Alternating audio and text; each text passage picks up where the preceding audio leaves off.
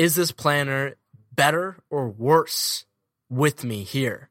If I am a human living in industrialized 2019 America, and, you know, I know there's all the sorts of environmental destructions going on. What can just I myself do as an individual to help reorient myself out of that? And so the motivation for me just comes out of that sort of existential standpoint. And honestly, when it comes to organic and getting crops from regenerative farming, for me, a major part of it is health. I'm a massive, massive uh, proponent of health ever since I kind of had this life switch. So, honestly, the bigger motivation for organic and things along the lines of that is for my health. But I also know it's for the health of the planet. And if the planet's unhealthy, I'm unhealthy. And I think we're seeing that around the world. Hi, this is Joshua Spodek, and this is Leadership in the Environment. You're not the only one who cares about your impact enough to act. You're part of a global community undeterred by people saying, if others don't change first, then what I do doesn't matter, and other excuses. We've read the science. We can do this. This show is about personal responsibility, acting, and improving your life by your values. As guest after guest says, the challenge was hard, but thank you for getting me to do it. I wish I'd done it earlier. Listen on for leaders to inspire you, hear their struggles, and then act. Go to joshuaspodek.com slash podcast to commit to a public, personal challenge of your own. You're not alone, and you don't have to wait for others.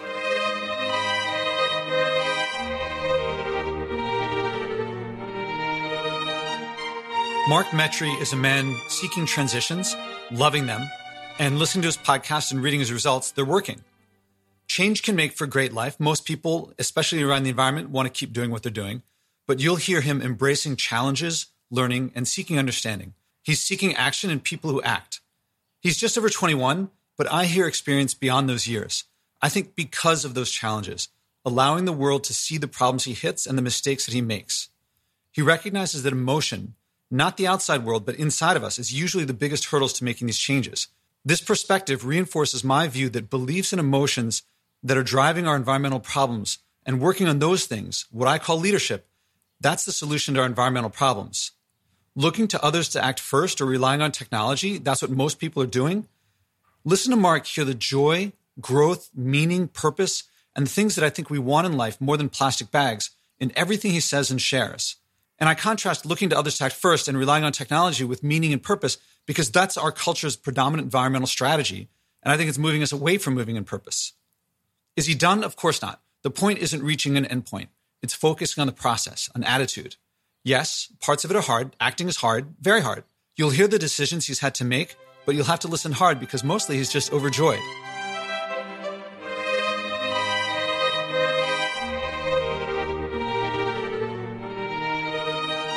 Welcome to the Leadership in the Environment podcast. This is Joshua Spodek. I'm here with Mark Metry. Mark, how are you doing? Joshua, I could not be doing any better. Thank you so much for inviting me. Glad to have you. And, and I was I was about to go into question, but your response was like, that's not the usual. Oh, I'm fine. It's uh, is are you always like that, or is this a particularly good day? Or I'm curious about the answer. Was was a thoughtful, enthusiastic answer? You know what it is. The first thing that comes to mind, Josh, was that you know when I look back at my life, I really was not living it in the present moment. I was set on default. I was set on automatic. And I'm sure there are times, I'm sure there are moments in the day where that does happen to me. But one of my goals is to be consciously aware and living my life in the present moment. And so, you know, when a human being takes time out of his day that is just like me to invite me on his podcast and I'll have you on my podcast, it's going to be a blast and just sit down with me and have a conversation for whatever, how long we're going to do this for. That genuinely means the world to me. And so, maybe uttering out a few more words that can get that across to you is really why I do it. You know, living my life mindfully and trying to express that level of communication to somebody else in a way that is not just a default phrase is just one of the ways that I think it can connect us to each other. And so, you know, I try my best not to say I'm great or I'm fine. I'm trying to actually respond as if they're was like one of my really good friends in front of me. And I just try to bring that on like the techno space and, and this podcast for sure. So it sounds like you are increasingly aware of when you're on autopilot or when you might be on autopilot and replacing that with genuine connection in this case. Hmm, that's a that's an interesting question, Josh. You know, for me, like when I look back at my life, I'm a I'm a pretty young guy. I'm 21 years old. When I look back at my life, I really was not in the driver's seat for the first 18 years. I had reached some short, sort of superficial financial success, but deep down, I just wasn't actually living the life I wanted to live. And a lot of that was from being in a rut from all of these automatic, unconscious behaviors that I had almost sort of lost my free will towards. And so, you know, I struggle today. I, I will continue to struggle. And there are moments, there are times throughout the day where I'm seeing like, oh, that's that's what the old Mark would react to, or that's how the old Mark would respond. And like to the greater point of what I'm trying to do here, the whole I'm sure we'll get into it, but my podcast, Humans 2.0, it's all about like this next level version that sometimes we're in, sometimes we're not in. And it's like as many times that you can catch yourself in that human 1.0 mode to then reorient yourself into humans 2.0 or into a human 2.0 that's where i think that we grow that's where i think we turn our struggles into success fulfillment and it's really been the path that i've been on for the last 21 years the podcast is there's a pretty good chance that a lot of people listening to us talking right now have heard your podcast there's a pretty good chance that they've heard of it, even if they haven't heard it. And it's getting pretty big. I mean, I think one of the big things about it, I think anyone would notice, is that it's growing fast and it's got really important people on it. And then I noticed mm. that the way that you described it on your page was you do the podcast for fun. And I know how I interpret that because I think fun things tend to be like they're engaging and bring more people in and things like that. But I'm curious, is there a contrast there or, or because you also have business Mm. And a quick glance at your bio, you've got a lot of entrepreneurial experience and a lot of entrepreneurial success, and you're doing new things with. I guess I don't want to just say like virtual reality because you're you're thinking of the next stage of what's going to come after that, and so you're looking forward. The podcast is like really big, and yet it's a it's not your main thing, or it's not your like money making thing. How do you think about that? Yeah, yeah, that's a that's a good question, Josh. And you know, honestly, man, like for me, I started my podcast about I want to say six months out, I got out of a really bad spot in in my life. Six seven months. I was sort of at this rock bottom. I was sort of depressed seriously for the first time in my life. I had been running into some new issues, some new challenges. And to me, yeah, it, it's for fun because really, you know, like Josh, like if if you meet me, you'll know this. But the real essence of who I am is I'm always trying to learn. I'm always trying to learn. So whether I have this podcast or not, I'm somebody who is always trying to understand the way that yes, not only me and myself live my life and how I can improve and how I can genuinely sort of gain mastery in all the things that I normally do to the best of my ability, but also other people's perspectives because I know that I don't really know much. And I'm trying to immerse myself with the people that are the theorists, that are the real, um, not theorists, excuse me, that are the real practitioners, that are actually sort of quote unquote walking the walk, like a lot of mutual guests that we've had on. And I'm always listening to TED Talks. I'm always going to events conferences. And so that's sort of like the fun side for me. But, you know, to be honest with you, I actually ended up starting my podcast to build that into an outward external process, a system that I can put myself in to continuously extend and grow my own self growth. And, you know, there happens to be a number of side effects that happen, like the people listening end up you know, getting some sort of an emotional response to that, which ends up you know them doing a lot of other nice things to you like introducing you to the right people um, introducing you to you know various business opportunities. And it really just comes around full circle. And so you know for me josh like i view this podcast as something that i'm just simply doing or using as a as a mechanism a vehicle for a wide variety of things it's not really a means to an end but rather something that i see myself doing for the remainder of my life because it is really just an extenuation of what I would be doing normally, whether there was a microphone in front of me or not, if that makes sense. Let me see if I get it because I, I, think so. But what I'm hearing is that uh, it's, I mean, there's a lot of different things, and I'll pick one thread of what you said. It felt to me like it was the most personal one is that you are learning and growing and seeking to understand. And you didn't say it, but I think that the, and tell me if I'm wrong, but I think that putting yourself out there forces you to be more open and more, I guess, vulnerable. And that is that accelerating the growth? Mm. Man, I've never been asked that question, Josh, but I absolutely love it. I've been meaning to talk about this because I've been thinking about it for a while. And here's the thing what I've realized is that when you record like 250 episodes, Mm-hmm. Some obviously it's not they're not all just me talking about myself. Some of them are. I post a lot on like LinkedIn and social media. You really are exposing yourself. You're really mm-hmm. exposing the full spectrum of your character. You're really exposing every possible thing. And it's like this, like the first video that I ever recorded of myself that I put on the internet was this LinkedIn challenge that I think was called hashtag let's get honest. And it was just like, get honest about something that you've been meaning to get off your chest for a while. And I talked about my social anxiety. And, you know, when I realized that, or when I put that video up, you know, it, it, got some traction. Some people saw it. Some people said some nice things, which is all great and fine. But what I was not expecting was almost like this psychological switch that flipped inside of me that was like, Mark, everyone now knows that you have slash had this social anxiety problem and you're working your best every single day to confront it and for you to master it, not the other way around. And it's like what I've realized is when you expose anything, when you bring anything into the light, when you open it up, you remove shame and guilt, you stop hiding things. And that is what I have found to be the real boundary, the real obstacle that most of us face when we're trying to stop a pattern of behavior or like a bad habit. It's not actually the thing.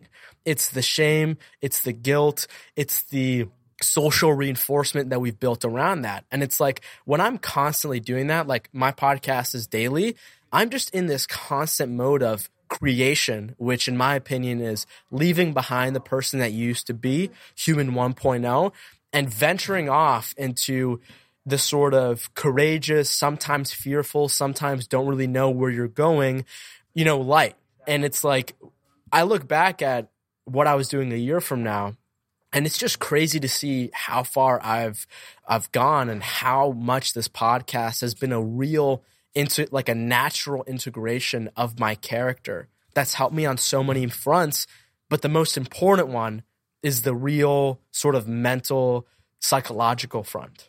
That switch that flipped a long time ago, it sounds like that it enabled you, it pointed you to something that I feel like the whole podcast is well, uh, not the whole podcast, but a, a, lot of it seems to be that switch that you realize this is an access point to something truly valuable for yourself, but so universal, so human that it's probably with everybody. And I think that if I heard you right, mm. the you are sharing something of yourself publicly. You're going on a you're pushing yourself and also enjoying going on a journey of opening up. And the side effect is like growth and lots of people listening, and lots of people and, and getting the big guests that you get. Mm. And it's it feels like, you know, when I give talks, sometimes at the end there'll be Q&A and someone people ask these very general questions. What do you do with this situation? What do you do in that situation? Mm. I think that they ask it generally because they think that the more general they make it, the more people connect with it. And I say, and I didn't make this up, but I say if you're asking something, what's the specific question for you? And I think they think it's going to be less able for other people to connect, but it's actually more, even though the details might make it specific to them. Mm. That makes it more accessible to everybody else. And people like, then you see people sitting up in their chairs and really paying attention more. And I feel like that's something that, of what you're doing, that you're sharing yourself. And people can hear the growth. If you listen to the early episodes, you listen to later episodes, it's like you can say that there's a big change before, and there might have been. We can still hear the evolution of you in I've gotten up to two. Well, I haven't listened to all of them, but I was listening to episode 200 because uh, that's mm. you talking a lot about the the movement. Mm. And that personal element, I think, is. Do I hear? Uh, there's, like, I think, a joy in overcoming that the inhibition. Mm. I'm not sure. Yeah, I love that, Josh. And what I will say is this: you know, I think that I think that humans are all very, very, very much different, but in a way, I think we are all the same. And what I mean by that is some of us are, you know, fathers, some of us are daughters, some of us are accountants, some of us are speakers, some of us are biohackers, some of us are health conscious, some of us are not health conscious. And to me, I always just think back of the current mindset, the current psychological framework that I have built for myself I consistently see myself thinking like, wow, if people could see what I had going on on the inside of my mind five years ago, it is a 180 degree flip. And that, like literally seeing that and working through that every 24 hours has now sort of like give me the understanding that, you know, this life isn't for everybody, but it is very much accessible to everybody. And I see a lot of people that were just like me that were saying these certain excuses, not because, you know, for whatever kind of lame excuse, but just that's that's genuinely what they think that they can do for a variety of reasons. Their their upbringing, their childhood, their parents, who they have around them, what they're eating and, and drinking, what their lifestyle is. And it's just like ever since that sort of happened to me, I've sort of seen this evolution happen and not just myself, but happening in every layer, like, you know, every season or wave that, you know, I launch with the podcast, every group number of episodes. And as my podcast gains more momentum and, and listenership, you know, a lot more people are reaching out to me.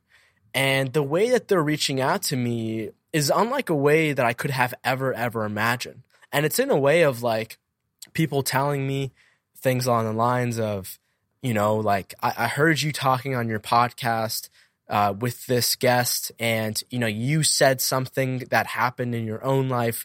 And when you said that, I didn't actually know that that was a common thing that people had. And I just thought that I was some weird person that had that, which actually built more shame and guilt.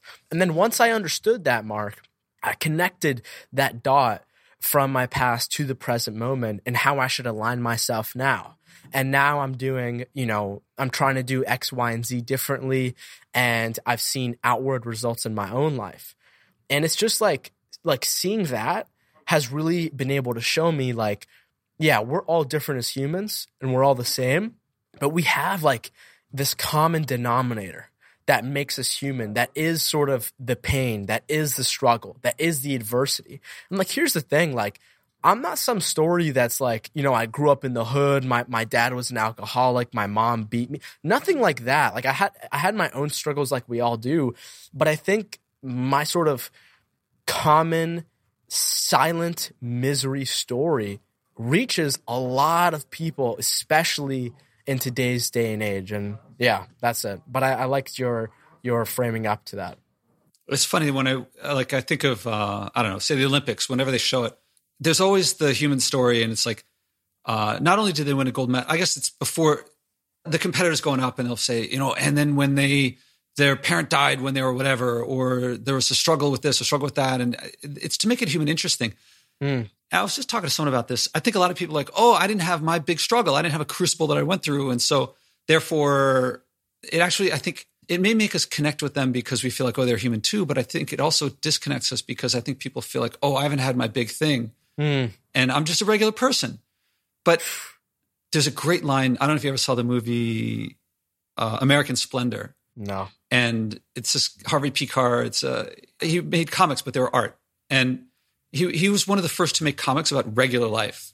And he said, you know, Superman, he might save the universe, but regular life is pretty tough. Mm. And it makes it much more accessible to us, to people. And I, I'm reading that when you describe yourself five years ago, or the change between five years ago and now, many people have made that change already, but probably the overall majority have not. And hearing about the Olympic struggles of someone doesn't necessarily make it easier. Yes. Yes. Oh man, I, I, I couldn't agree more. Like what I'll tell you is whenever, you know, I was sitting in the classroom or sitting in a auditorium listening to, you know, like somebody's story of how, you know, they tragically got their, you know, legs blown up in Iraq from an IED. What I'll tell you immediately is that the second I heard that or, or saw that person and understood that message, my perspective would immediately either zone out and like go back in my mind and not be mindful or I would just think like, you know, that's you know, that's too bad for them. That sucks that it happened, but you know, this isn't even related to me. And it's like I said the same exact thing that you just said of I haven't had like my struggle or my big thing. Like like literally a like mm, maybe like three years ago, maybe like four years ago. So I was saying it like as a lot of this stuff was unfolding for me. And I think that's just human nature, right? Like I think we live with this stuff, the things in our minds and the things in our lives all the time.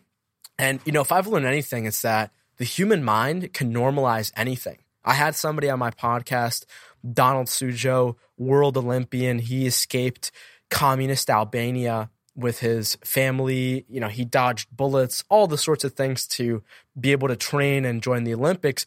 And one thing that he told me is that when he was a kid growing up in communism, he had no idea.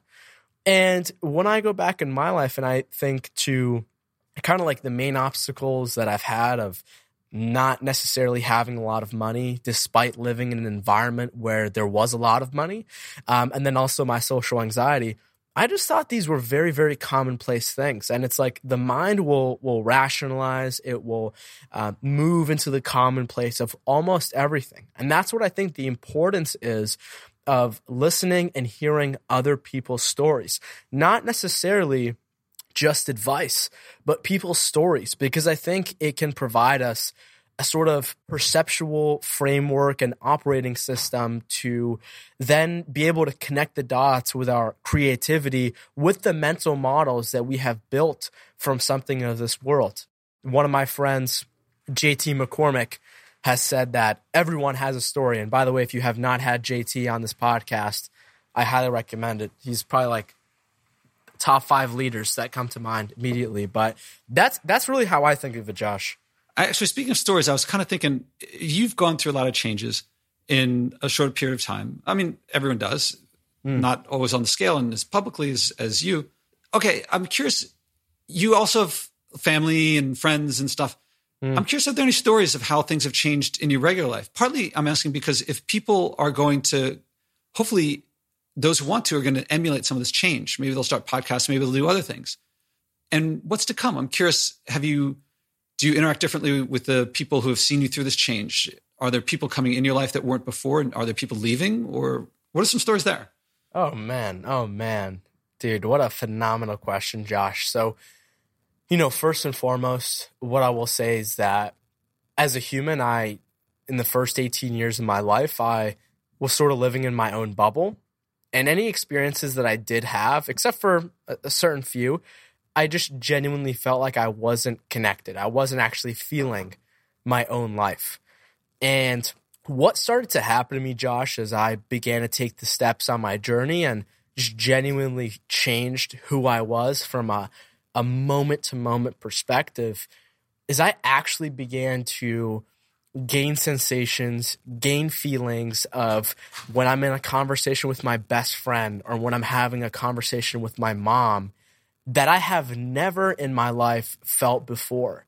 And it's this really deep and almost a noetic feeling of like, this is where I should be in the universe. I don't necessarily know how to describe it, but that's been one of the most profound changes. And it's it's really strange because, you know, I, have always loved my parents. I've some of the friends that I've had, I've always loved, but I, I didn't know what love was until until this man. Like I, it was kind of a very shallow level, surface, kind of just like reading it in a book feeling versus like actually experiencing it in your veins, in your head, in your in your body, in your mind, in your spirit.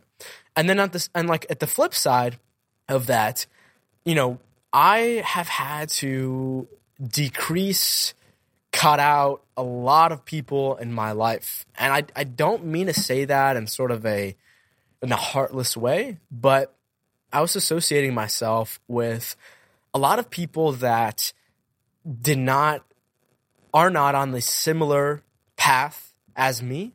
And I'm not trying to say like, oh, if you're not, you know, a podcast or an entrepreneur, you shouldn't be in my life. But just in the sense of like, I know right now if I hang out a ton with this person, it's going to take time away from my top priorities in life. And that is just more valuable to me right now in this moment. And so there's been sort of hard cuts like that that have really just been good in the long term. And, you know, what else I'll say is that, you know, every single day, I honestly just, you know, I'm not trying to make this a, you know, like a celebration party or anything here, but I honestly wake up every day and I'm just so, so, so grateful. You know, I, I have dark moments, I, I have bad times even now, but there just hasn't been a single day that has gone by where I just haven't felt the gratitude, and I trained myself to do that, so it's not a coincidence, of all of the changes that I've made in my life, the people that I have been able to quote unquote attract into my life. Like, dude, like I grew up in central Massachusetts where my parents were on government housing and food stamps and they came to this country with $200. And it's like, there's a part of me that still has that mindset now. So it's like when I land like a ten thousand dollar deal or something, or somebody invites me to like a city to hop on a plane, to stay at this flight, to give me this amount of money to just talk. Like there's a like that's ridiculous. Like it's like I'm living in a comic book. It blows your mind, right? it's like I'm living in a comic book, right? And like at the same time though, there are moments that I really do feel the pain and I really am struggling like a lot of us are. And I want to say there's like a 60% of me, 60% kind of like in a coin flip that's like, okay, Mark, dude, this sucks. Adversity is horrible. Like, why am I stressed out? Why am I fearful? Am I going to make it?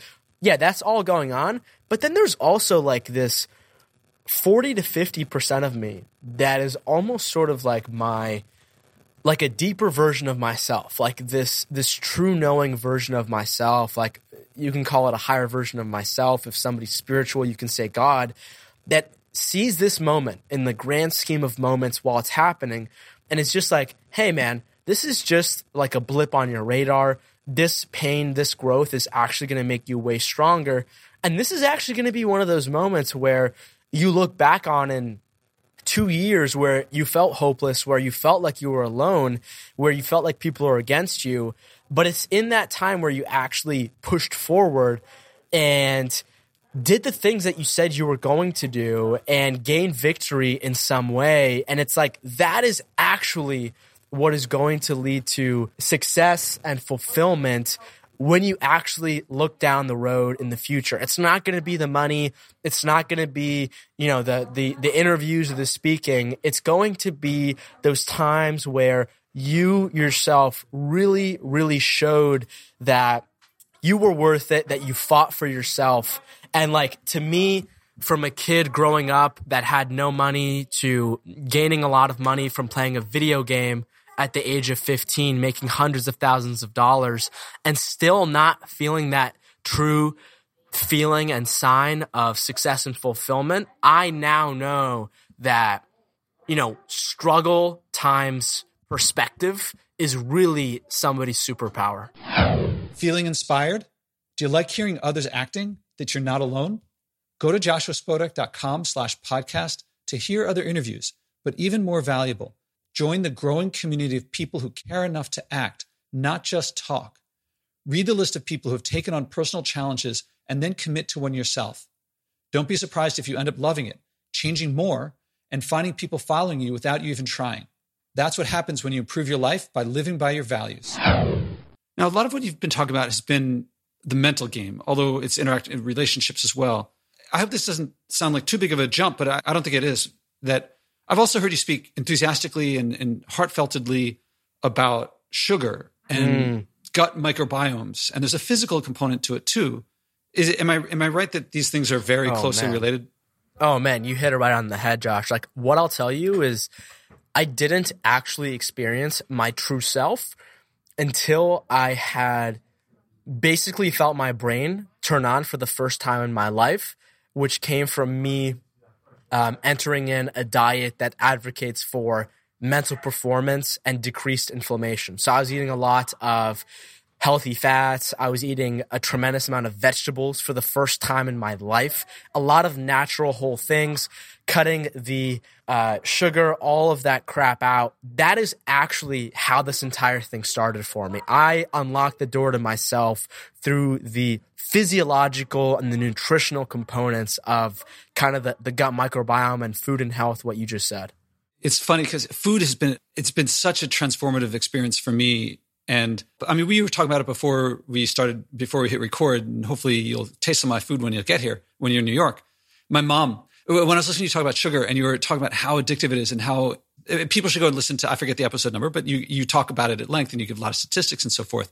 My mom, she's like, Josh, I know that every time that I see you talking about a white addictive powder that sounds like it's heroin, it's always sugar. And I'm always, to me, it's very similar. And we live in a world, certainly a country, people taking a lot of hits of sugar mm. and a lot of heroin too. But I feel like it's right there. And it's such an, e- well, oh man, it's an obvious change, not necessarily an easy change. But you did it. Oh man. You know what I'll tell you, Josh, is that, you know, I, ha- I had great parents. I never got into drugs or alcohol seriously. But what I will say is, when I look back at my life that I was unaware of, my drug of choice was sugar. After school, I would go through the drive through of some fast food place and I'd get like a donut or something, or whenever something bad happened, I would go to a convenience store and buy a bag of white stuff, of, of white powder, of drugs, really. Uh huh. Yeah. And I just was completely unconscious of that. And it's like, when you tie that back to a lot of the health issues that I had faced, you know, I was diagnosed with uh, things that a lot of kids today in America are diagnosed with, like asthma, uh, ADHD, digestive type issues like uh, IBS, uh, appendicitis, lack of sleep, lack of focus. A lot of those issues, I believe, were tied to consuming this drug with a lack of sort of a healthy diet and, and, and lifestyle. And it's like, you know, I see people today that, you know, are, are talking about, hey, we, you know, we gotta, I don't know, ban all the drugs. And I'm not trying to judge anyone, but yet, you know, they're downing bags of candy or they're abusing one specific kind of drug that they have normalized when they haven't really realized that it's like, guys, the number one drug here on planet Earth, the number one material drug is sugar, hands down. It's super cheap. It's in everything. It's proven to be a neurotoxin, increases inflammation. So many different research factors that people can look up and talk to more knowledgeable people than me. But it's like sugar is really one of the main obstacles. And this is in terms of things like, you know, processed, added sugar, not in terms of kind of like the, the for the most part, the natural sugars that yeah, what's in a banana we know and is a building block of life. Right, exactly. And I think something people don't get, and I'm interested in your experience. And by the way, this connects really closely with the environment, which I want to get to in a second. That if you eat a lot of sugar and someone says eat less sugar, you think, well, then there's you know the flavor because when you when you're eating a ton of Ben and Jerry's and someone gives you an apple, the apple doesn't taste very sweet, mm. and it takes maybe a couple weeks for the taste buds to recover from the onslaught, but it takes longer for you really to start appreciating how delicious other things are. In my case, I'm curious if I haven't heard you say this, and foods are much more delicious now. It's not like I'm sacrificing something. It's the nuance and the, and the complexity and the and also apples to me are now more sweet than ice cream used to be. So I actually have more impression of sweetness, even though I'm having less sugar. Oh my. Dude, Josh, I, I couldn't agree more with you. I try to talk about this as much as possible. I'm, I'm glad you brought it up. Yeah, I don't I don't exactly know what the recovery period is for our taste buds to reset.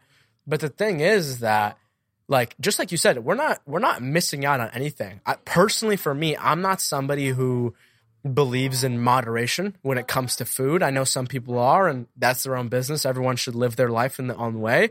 But I'm, you know, I'm not somebody who cheat has cheat days on the weekends. I'm not somebody who eats ice cream like once a month. I, for me personally, I sort of treat sugar the same way that I treat alcohol. I'll have a couple drinks like a year when I'm at like somebody's wedding, and I'll maybe treat like some sugary things like that in the same way. But what happens is when you are living a life where you're not consuming these foods at all, the cravings completely go away. You know, biting into a a peach or biting into a a, ripe apple, like you said, is the most like the most sugary thing like you can even imagine, and it's like your taste buds unlock into a degree that you can't even imagine while you're still eating sugar. And it's kind of like the whole, you know, are you just increasing stimulus and eventually there is, you know, a refractory period after that, kind of like hedonic adaptation of, you know, you're hitting the same thing again and again and again and again and again, but you're seeing a diminished effect. And you know, I don't know about you, but I still haven't gotten bored of bananas yet. So yeah, because that does happen with ice cream, you just got to keep eating more. But it doesn't happen. In fact, with apples, it's pretty hard to eat a second apple in a day. Right. And it, and the, and yet when you have one the next day, it's and here's something I love. There's at the farmers markets here, there's like dozens and dozens of different varieties of apples. You know, Fuji and Honeycrisp and and McIntosh and whatever. And they all taste different, but they mm. all taste like apple. Like it's weird how how much variety there is, and yet they're exactly like you're like that's an apple. And then you eat another one, it tastes totally different. Like, that's an apple too. And same with pears and all the different varieties of oranges and things. And it's, it's, it's people look at, people who eat the standard American diet look at my diet and they say, there's no variety. Because to them, the difference between a radish, a turnip, and a Brussels sprout is like, to them, it's all vegetables. Mm. and to me, they couldn't be more different. Although I guess from my perspective, to them, I guess maybe Wendy's and and uh, McDonald's are very different. and to me, I don't see the difference. It's all perspective, man. And I think until you, uh, somebody who I've interviewed, he's become a friend of mine, uh, Dr. Rick Hanson. He's written many, many, many best-selling books. One of the great quotes that he has is that striving for something or having a goal usually starts with some sort of a glimpse of that actual feeling or experience first. And it's like until somebody has that event or something that can shift their perspective, which again, most of us don't have, even when it comes to food, odds are the the way that somebody's living their life, they think in that moment that is the best way to live their life when in reality like people like you and I are just like you know, screaming in the most loving way, like, hey, get off this stuff. Like, you will thank us later. Your taste buds will unlock. Parts of your brain will open up that have never been opened, and you will live a much higher fidelity of life. Yeah, so many people out there, I think, I, th- I think school teaches us this with how gym gets canceled and art gets canceled and music gets canceled. And I think they're just like, they think we're just supposed to be brains with like a body that I guess is supposed to support the brain. The body's awesome. I mean, that if you discount that pleasure of eating to just like a pleasure of eating. It's missing, if you're religious, you know, a soul, something like that. It's, actually, now talk about that experience. I'm now I'm going to transition again to talk about the environment. I, I searched your podcast for stuff on the environment. I didn't see too much. And I'm curious if that's something, is it something on your radar? Is it something that's meaningful to you? Is it something you care about? You know, for me, you know, I think that, you know, I would much more want to be more environment um, centered, but you know, honestly, for me, I that is something that I'm trying to move towards. I'm still I'm similar to you, but excuse me, similar to you. Like I didn't I didn't really hear this stuff for you know the first half of my life, and trying to shift my perspective on it and kind of say like, oh hey, we we actually are part of the environment. Like this environment is going on, and we just happen to be like the inhabitants that are on top of it that are dwelling in it, yet actively influencing it. And so, I don't know. That's those are kind of my perspectives on it. Not not too deep.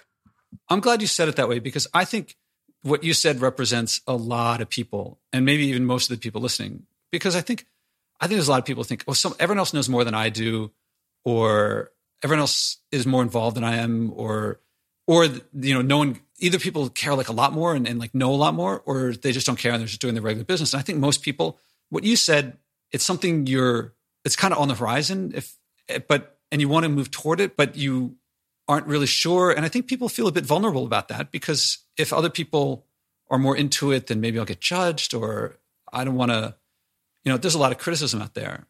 Mm, mm. Yeah, for sure. I mean, I think for me, just, you know, some of the steps that I have taken are, and this is helpful, right? Because I'm in Boston and, uh, Boston is making, and Massachusetts in general is making massive strides towards, uh, being environmentally conscious. But, you know, for me, like, I try to shop at, you know, like organic markets. I try to get things that are sustainable as much as I possibly can. So that for me, food and sourcing has probably been the most attention that I have placed towards things. I, I try to carpool. I don't know if that's good or bad, but really in, in that sense of the things. And I've had on a couple people on my podcast, but to be honest, we haven't really gone deeper in it. Maybe we can do it when you come on mine for sure. But oh, I, I think it'll come up. Yeah. uh, everyone, everyone listening is like, Josh, that's what he talks about. It's, it's, it's also what he acts on. So what do you think about if it's on the horizon and you know, it's it's different for everybody. Uh, one of the great joys for me of my podcast is I thought everyone felt the same as I did, but everyone's it's unique, and no, I haven't heard the same thing twice from two different people of what they think about when they think about the environment or how the environment makes them feel. And I'm curious. Okay, so it's limited relative to some, some of the other things, but what is it to you? To me, the environment, the first thing that comes to mind is just home base. And by home base, I mean by home base, I mean, you know, if you look at us from a species, a, a human kind of top down, it's all we have. if that makes sense. That's pretty serious. I mean, that's not like a little thing. That's everything. Yeah. I mean, without the environment and you know, oftentimes, honestly, for me, I, I tend to think of the environment as the things that just surround me. So it's like my environment is th- the people that I have in my life. The, my environment is even my thoughts. My environment is, you know, what positions, what my schedule looks like. And I, you know, I, I find it a, this very interesting sort of feedback loop between the environment and our thoughts. And like what I mean by that is, I don't know if this is where you're going, but the way that I think about it is this like, you know, I'll I'll want to go to the gym at 6 a.m. and my thoughts are telling me, "Hey, Mark, just you know, relax, calm down. You don't have to go today. Just take a rest, do whatever." But yet, I will understand that, and I will put myself in the environment of putting on my shoes, walking to the gym, already working out, even if I don't feel like it. And the environment will eventually begin to send signals to my thoughts. And there will be sort of like this co evolving feedback loop where eventually my thoughts will follow once the environment gives the okay, if that makes any sense. Yeah, I feel like this is that's I read that that's a second type of environment, mm. although related. Because before, when you're talking about carpooling and and organic foods, I felt like that was something that's that motivation is coming from a there. It feels like there's something different in that one. Because mm. the, the environment that you just talked about now of if you want to exercise, you change your environment and that puts you in the mode where you're going to exercise more. Yeah, yeah, that's that's the what you sense around you. The everything thing sounded like something to me qualitatively different, but related. I mean, obviously, if it's everything, then everything else is a subset of it. And I'm curious what like what something motivated you to seek the organic because you didn't have to, and presumably it'll cost more and it's harder to find. And if you're carpooling, it's not as easy as not carpooling. So it feels like there's a motivation there. Yeah, that's a that's a good question. I, I definitely need to 10x my thinking and my actions on this. But to me, it's just like I think that everyone's life is a message to the world. And I think it's a message to the world where you don't necessarily even have to talk. You don't have to have a podcast, but it's just, you know, the strangers that you influence, you know, the family members, maybe your friends that are looking at what you're doing. And it's like, am I paying my rent here on earth? Or it's like Steven Kotler, Flow Genome Project says, you know, is this planner better or worse with me here? And it's like, if I am a human living in industrialized 2019 America, and, you know, I know there's all the sorts of environmental destructions going on, what can just I myself do as an individual to help reorient myself out of that? And so the motivation for me just comes out of that sort of existential standpoint. And honestly, when it comes to organic and, um, getting crops from regenerative farming, for me, a major part of it is health. I'm a massive, massive uh, proponent of health ever since I kind of had this life switch. So, honestly, the bigger motivation for organic and things along the lines of that is for my health. But I also know it's for the health of the planet. And if the planet's unhealthy, I'm unhealthy. And I think we're seeing that around the world, if that makes sense. I think so. Uh, let me check what I heard was a lot of there's health, and you said uh, I forget the name of the guy that you quoted, but saying that you have to have an experience to really get something, mm. and that you wanted to increase your experience here and your experience with the sugar and with the gut microbiome.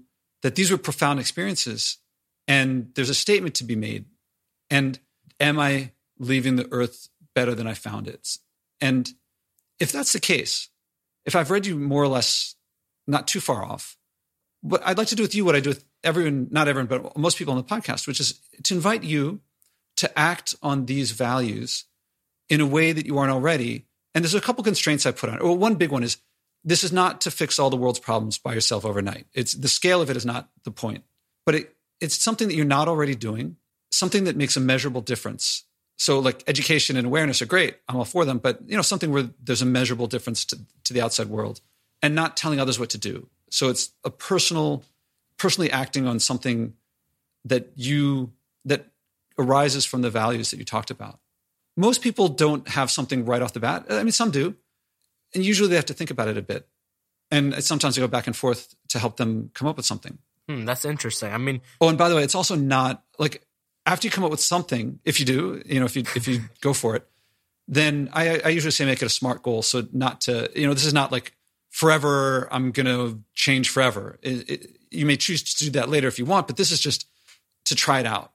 Yeah. Um, so sh- should I like? Uh, I mean, I'm not really sure what comes to mind. I I feel like I I feel like I don't really have that much knowledge of the environment.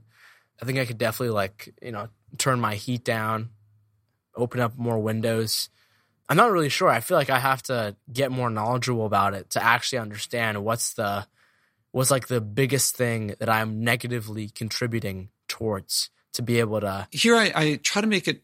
That's why the first thing I say is it doesn't have to fix all the world's problems overnight. It, this isn't about them. It's about I'm not. I don't want you to do something for me or for others, mm-hmm. but to. I mean, you you talked about health. If you did something, and that seemed mm. to be mm. something very important to you, and if it was something health related for you, that would be, I think, more meaningful than if you did something that really didn't resonate with you, but it was just something you read in the paper. And I think a lot of people get thrown off by that because they're like, here's a bunch of tips. But I suspect that if you do something for that resonates with your values, which could be health or making a, making a statement or leaving the earth better than you found it in some way, that that will be a more mm. meaningful experience for you than oh. if you did something really big, but it was just because someone told you to. Oh, totally. You know what? Now that you said that, what I'm gonna try to do is um, go to more farmers markets. I, like I said, I'm I'm very health conscious. I try to get everything organic, but I feel like sometimes I don't go to the right places when I just want to like grab something that's like a grocery store that's near me. And I feel like if I went to some kind of a local farmers market and got what I needed there, I feel like that would be better. I'm not sure.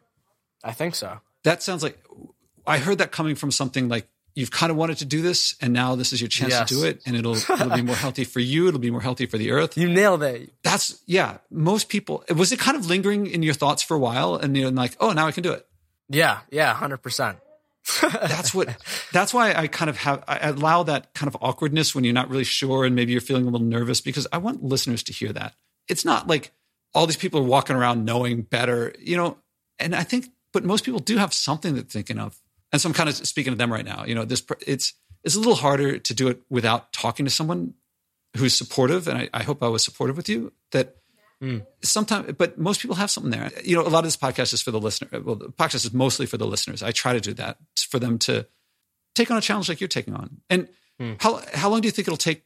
I'd love to have you on a second time after you've had this experience and to share what it was like because maybe it's easy, maybe it's hard, maybe there's one near you, maybe there's not, or maybe they're like. I mean, it's it's we're getting towards spring.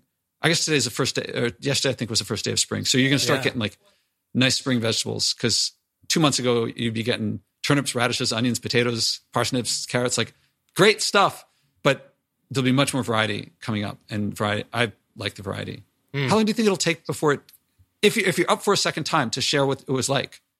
Oh man, well, dude, here's the thing. Now that we've done this, I'm gonna do two things this weekend. One, go to a local farmer's market, and two, make some vegetable stew. I'm gonna do it. I'm um I'm somebody who uh, doesn't really like to, you know, dilly dally, and I if I say something, I'm gonna do it. It's hundred percent gonna happen. I'll, I'll, I'll let you know. I'll shoot you a picture of it later.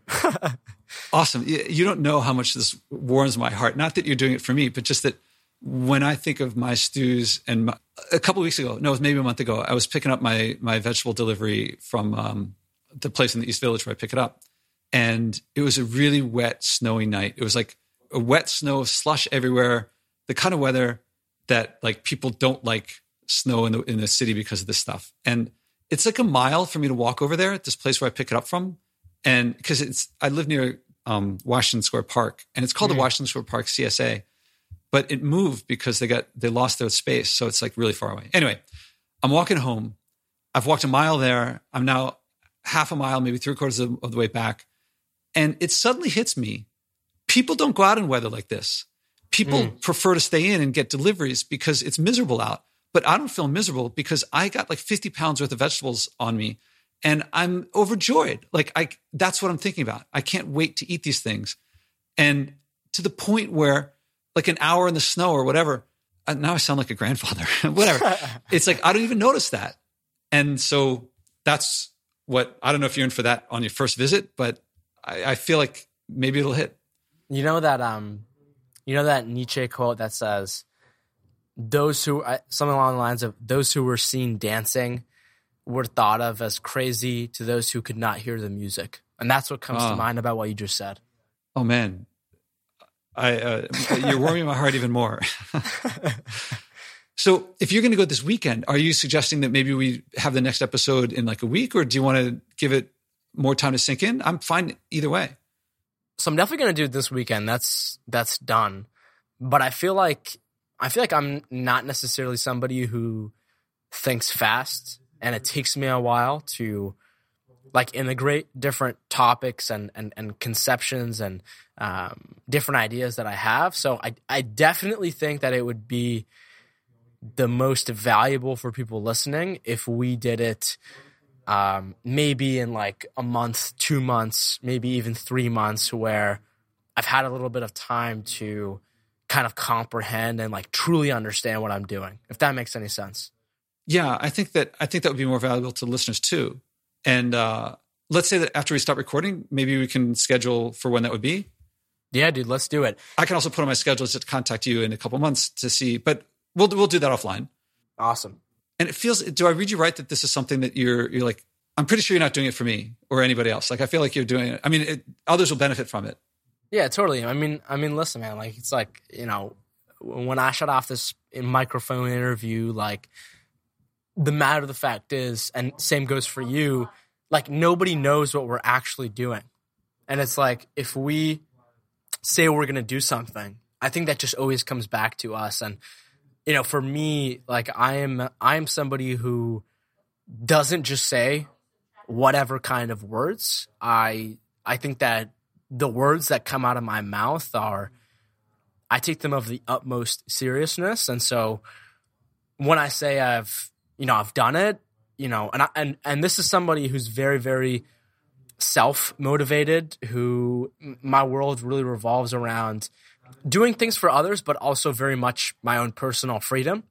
And so, you know, I don't really have anything to lose. And yeah, I mean, dude, honestly, like just like you said, I've like I've been meaning to do this for a while. So thank you for giving me almost like that, like that cue to go ahead and and and and go for it for sure. Well, Mark, I cannot wait to hear the results. And I really appreciate your openness and willingness to be vulnerable in public like that. Mark Metry, thank you very much. Josh, this was phenomenal.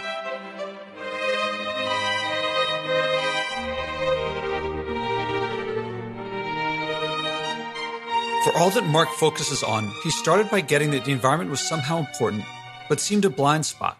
For all he didn't know, he still cared about things, and he got that. Environmental action isn't a matter of expertise or facts or knowing more things. It's pretty easy to look at a garbage dump and a forest and figure out which you want more of. He's humble, outright saying he didn't really know that much, but he's found something to engage on. I hear that he wants to do it, so I can't wait to hear the results.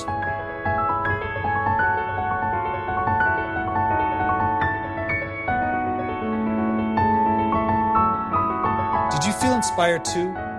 Then act Go to joshuaspodek.com slash podcast and click to commit to your personal challenge so you can inspire others.